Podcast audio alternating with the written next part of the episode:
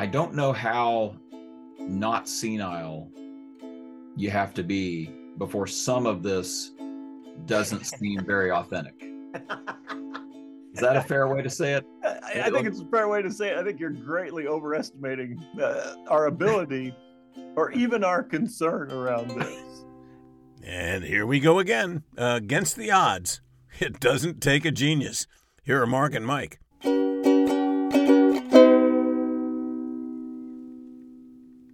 Ramsey! I appreciate that you said that just for my mental health. I know that's really the truth. You didn't let the AI overlords take over our narration.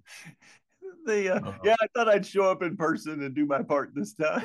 Yeah, didn't feel like I was earning the royalties off of this that I should when I'm letting my artificial intelligence me, do all the work. Yeah. So we ended up the last episode. You kept going to a dark place, concerned, maybe a place of concern, and your children are younger than mine. You're obviously think about ramifications of the future more than I do. So let's talk about let's dial it right back into us. It's all about us. Yeah. Are we as coaches? So almost in some cases counselors, right. Strategic partners, are we about to lose our jobs? Yeah. So we were talking about this before we hit record, and the idea of somebody contacting me and reaching out to me, which happened a couple times today. I got a text message. I had a phone call this morning where, they're looking for some guidance and they want to talk through something. In fact, they'd like it to be every other week in the case of a couple of folks that I talked to today. The third one's probably going to be a one-off because they've got kind of an emergency, so, but either way, they're looking for somebody to come in and ask the right questions, have some knowledgeability about their industry, have some knowledgeability about where they're headed, and so they're seeking me out to have those conversations with me. And we were sort of talking about this, giving you some of the specifics that I won't share on air because it's private, confidential stuff, but I was feeling pretty good about it. And then you said, what, Mike? Well, I didn't say, I asked, right? Is this something the machine could do? Right. So as a coach, you're going to ask some questions. Yeah. And then you're going to, based upon your experience, with permission, you may offer some insights. That's right. So going from a pure coaching role to a little bit of a consultative role, you'll say, okay, I've seen this before, and here's some of the things that you might expect as outcomes. Here's some, things I predict that you may get in response when you approach this other person to have this, this conversation. So, could the machine generate those questions, and could the machine go out then and having read every psychological paper ever written and read exchanges between us carbon-based life forms, could it then predict those things fairly accurately? Yeah. And the answer's yes. I think you're right. Yeah. And all right, the machine's taking my job. So it goes to our question. It goes to our question we asked in the first episode, right? It most certainly does. Yeah. In what way is working with you better than going online and getting advice from the chatbot? And what's hilarious is people are chatting me right now, and my phone for some reason went off do not disturb. So I'm getting distracted as you and I try to have a real conversation by chats. Meanwhile, somebody could go to a chatbot who would never be distracted and would always be completely there for the next part of that conversation, Oh, yeah. And I think we're going to hear this in marriages. Oh, well, you know, ChatGPT is always there for me. Yeah. ChatGPT doesn't look at his watch while I'm talking. It doesn't try to watch the football game over my shoulder while I'm sharing things.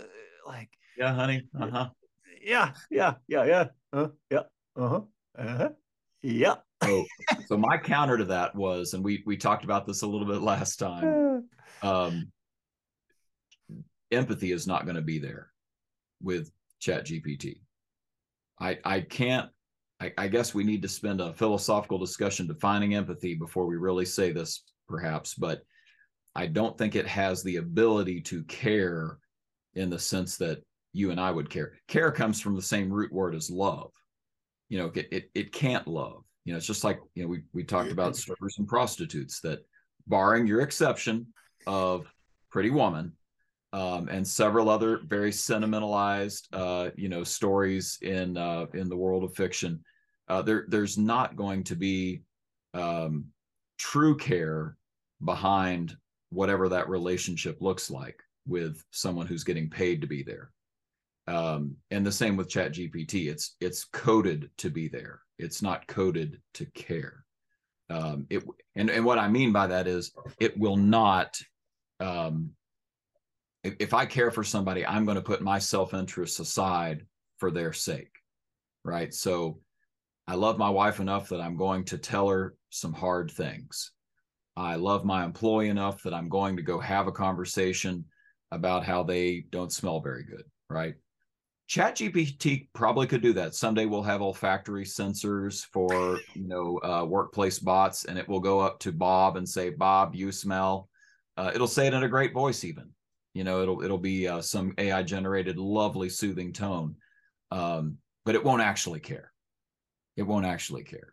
So I think perhaps that was my next step of our argument is I think that's an advantage we have. You, meanwhile, said tones of voice, you know, even if they're computer generated, you like hearing them sometimes. Oh, yeah. Well, my thought is if the machine creates the right emotion in you, right, is it necessary to have the human? And my example was, you know, I go to the self-checkout and I do all the work of the cashier. And when I pull my credit card out of the machine in the most lovely and just warm and empathetic voices, "We appreciate your business. Thank you. We hope you had a great experience." And I'm always like, that was nice. that was better than 99% of the cashiers I get in life. You know, and, you know, yeah, the carbon-based bipedal upright ones. So. I leave with a little smile. So, okay, there's care behind, you know, behind the machine. There's somebody. There's a human caring enough to put that tone in there. Let's see. Can I share? Well, there was care before that. Somebody had to budget. Right. And care to budget that we spend some extra time and engineering money. Correct. To make, you know, otherwise I get Stephen Hawking, you know, all right. I didn't know you were going to say that on air. Okay. You're going to have a nice day. Thank you for shopping here. You know, but somebody said, let's spend some extra money. Right. And let's find a voice actor or a voice synthesizer or an AI voice generator. Right. That sounds empathetic, warm, and caring, and appreciative. And then they plugged that in there. So there was care. There was care behind it. Yeah. Yeah, yeah. Perfect. So somebody had to care enough to make it better than, you know, just machine-like. So going along with that argument, I'm going to try to share this. We'll see if this works. But can you see that? Oh, I see two wonderful, you know, baby fur seals with, looks like, Precious Moments doll eyes, yes. big oversized Pixar kind of eyes, yes, with eyelashes. So I've got these white baby fur seals with big eyes, eyelashes, and they're looking up at me.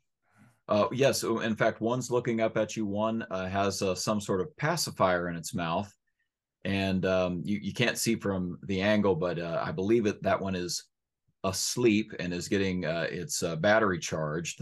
That's what that pacifier is, with the cord on it. And what this is the Paro seal robot. It's a little seal. I don't know, probably, what would you say, foot and a half long, maybe, something like that. Plush toy, but it responds to light, touch, sound. It sort of, moves its head, and it interacts with people in the nursing home, people that are suffering from dementia. Yeah, and it has had like an ominous Stephen King moment, right? And it interacts with people in a nursing home. You're kind of showing your hand here, buddy. I am totally showing my hand. Yeah. I'm totally showing my hand, but because the you and I watched a video about this. The social worker who brought in the robots clearly cared. And the patients were interacting with these seals, and really, it made them come alive. There's no doubt about it. And this is an amazing tool for people who are, struggling, right? At the same time, I'll stop sharing the image here, but at the same time, I do think that there is, I don't know how not senile you have to be before some of this doesn't seem very authentic. Is that a fair way to say it? I think it's a fair way to say it. I think you're greatly overestimating our ability or even our concern around this. So yeah, when you pick one of these furry squishmallow plush things up, and if you scratch behind its ear, right, it leans into you, right? Yeah. Just like a dog would, right? Pushes into you. It, when you speak, it looks up at you with these big, sympathetic eyes. Right. It purrs. It responds to sound and everything.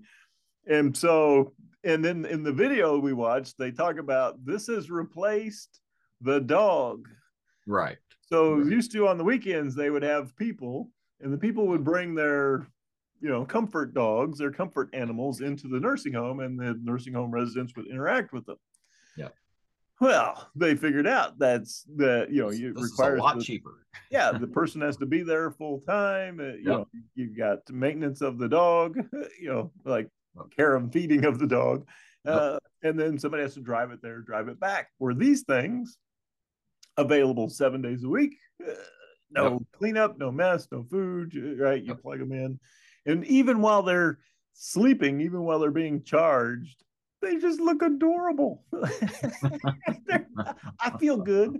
I feel soothed just looking at them sleeping. I'm like, oh, he's sleeping.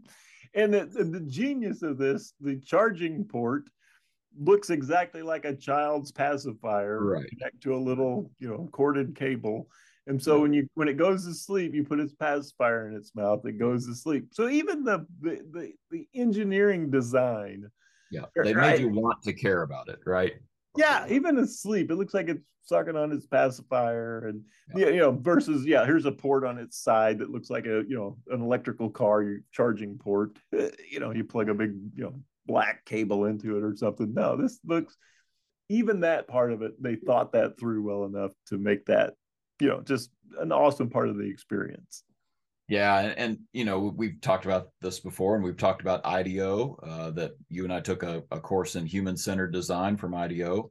And again, human-centered design, that's part of the magic of designing something, is that you have to do that as a human, looking at other humans and how do they use products and what would make this best for them. It's an act of caring to design something well. And I suppose we can imagine a world where eventually the AI will be able to design something with that level of, what would you call it even? I mean, you can't call it care. because it doesn't care, right? I mean, but does it matter? But you would say it doesn't matter, and I would say at some point it's going to have to matter, right? Because there will be a wall. I mean, would you marry an AI, right? In fact, since I bring that up, that's one of the plot lines for some of the novels by William Gibson, one of the founders of what came to be called cyberpunk.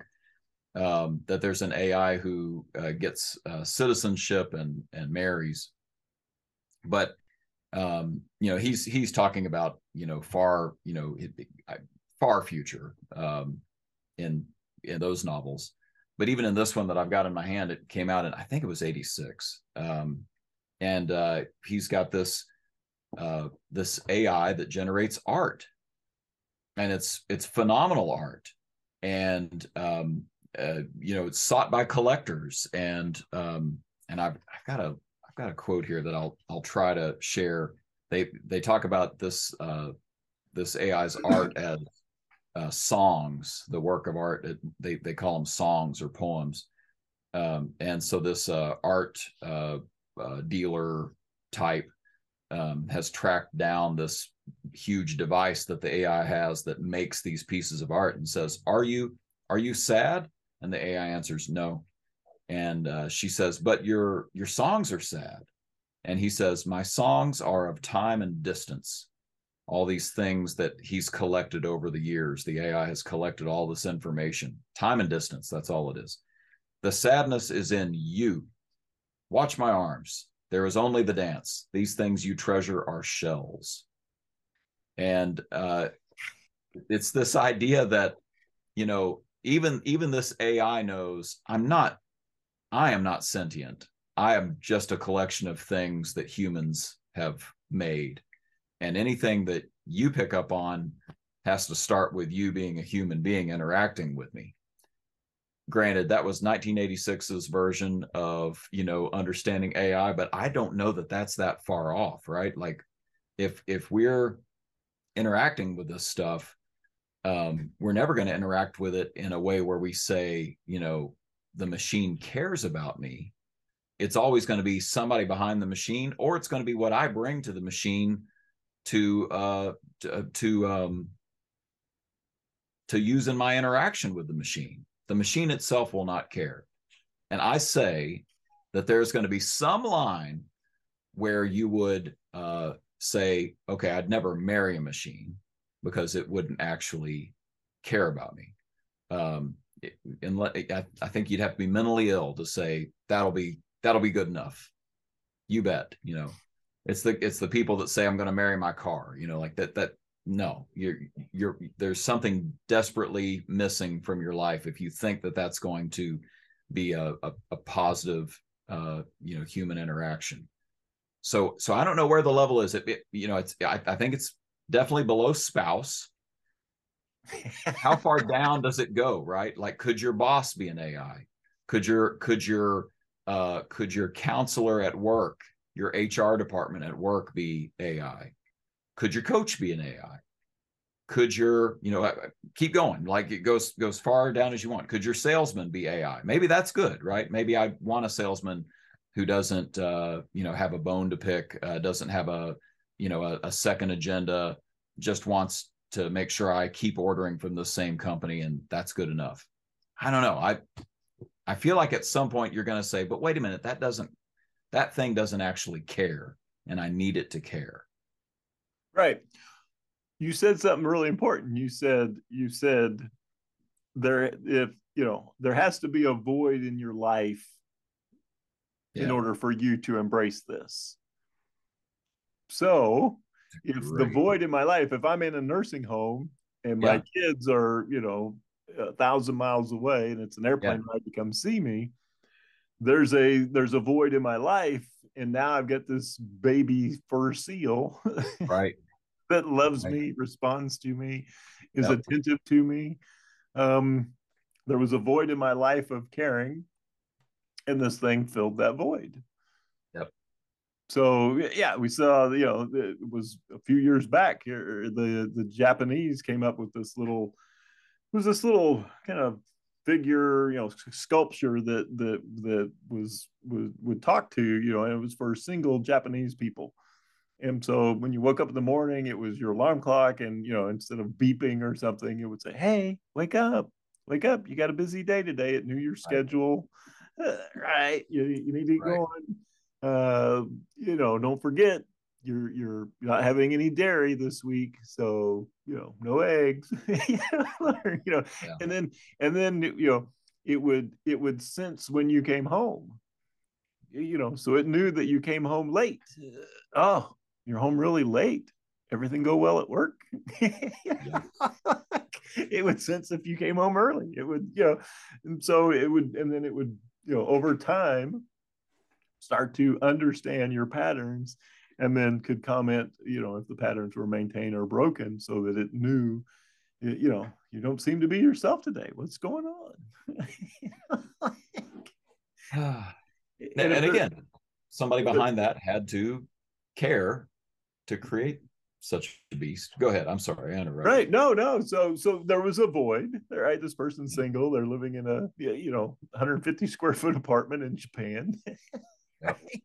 And, yep, you know, they're known for working people literally to death. You know, it's part of the, you know, they have words for it in their culture. And so, you know, I've got this void and this thing fills it. And so if the electrical impulses going into my brain, you know, communicate that is care. Right. Is it really care? Right. Yeah. So, and we talked about this a little bit. My answer to that would be the villain in the Matrix, the villain who's not the AI. You know, he betrays the humans who are trying to escape the Matrix, because he says, look, I know this steak I'm eating isn't real, but it sure tastes like steak and it smells like steak, and I just like to stay in this place. And he's the villain because he's not willing to go face reality, right? He's not willing to go interact with human beings in real life. He wants it all to stay. But he did. And he found he didn't care for it. Right. Yeah. It's like, hard. Yeah, yeah. I was hanging out with real people. They suck. Yeah. Plug me back into the machine. And make me. And I like the part where he goes, and make me somebody important. Right. Yeah. Yeah. Maybe the president of Australia. You know, give me Australia. I'll be fine. I think it's you know, it's really it's really telling about a lot of the things that we fall into today, you know, that are real, you know, I'm going to call them problems in our society, you know, whether it's, you know, addiction to, you know, binge watching television, whether it's addiction to online pornography, whether it's, you know, we had a lot of void fillers, you know, alcohol. We could go through the list of all the things that are going on right now. And I heard this phrase last week, deaths of despair. You know, that we have so many people dying of overdoses and, you know, alcohol related deaths that, you know, it's like they've given up on real life. Let's just retreat into this. And that, you know, we know that's not healthy, right? Like nobody thinks that that's healthy. And on the flip side, we're saying the seal is healthy, right? Like the seal fills a void that we would like as human beings to fill. We can't be there to hug all these grandmas and grandpas, but we'd like for them to have, you know, something that helps them come alive. Okay.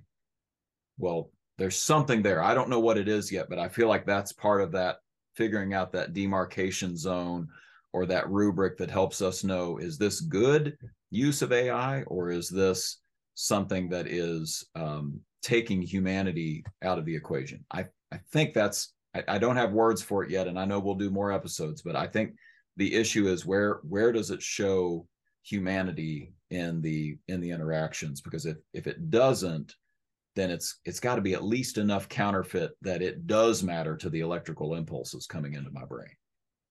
Oh yeah. Yeah. And so maybe it goes back to the creator of the machine, right? The creator of the AI, the creator of the baby fur seal that interacts with dementia patients. So there was care in its creation, And does that count as transferable care? When you think about a movie director, so the movie director cares about their audience. Mm-hmm. And we've studied the brain enough to know when you're sitting watching a picture and something scary is happening, your brain doesn't know that it's fake.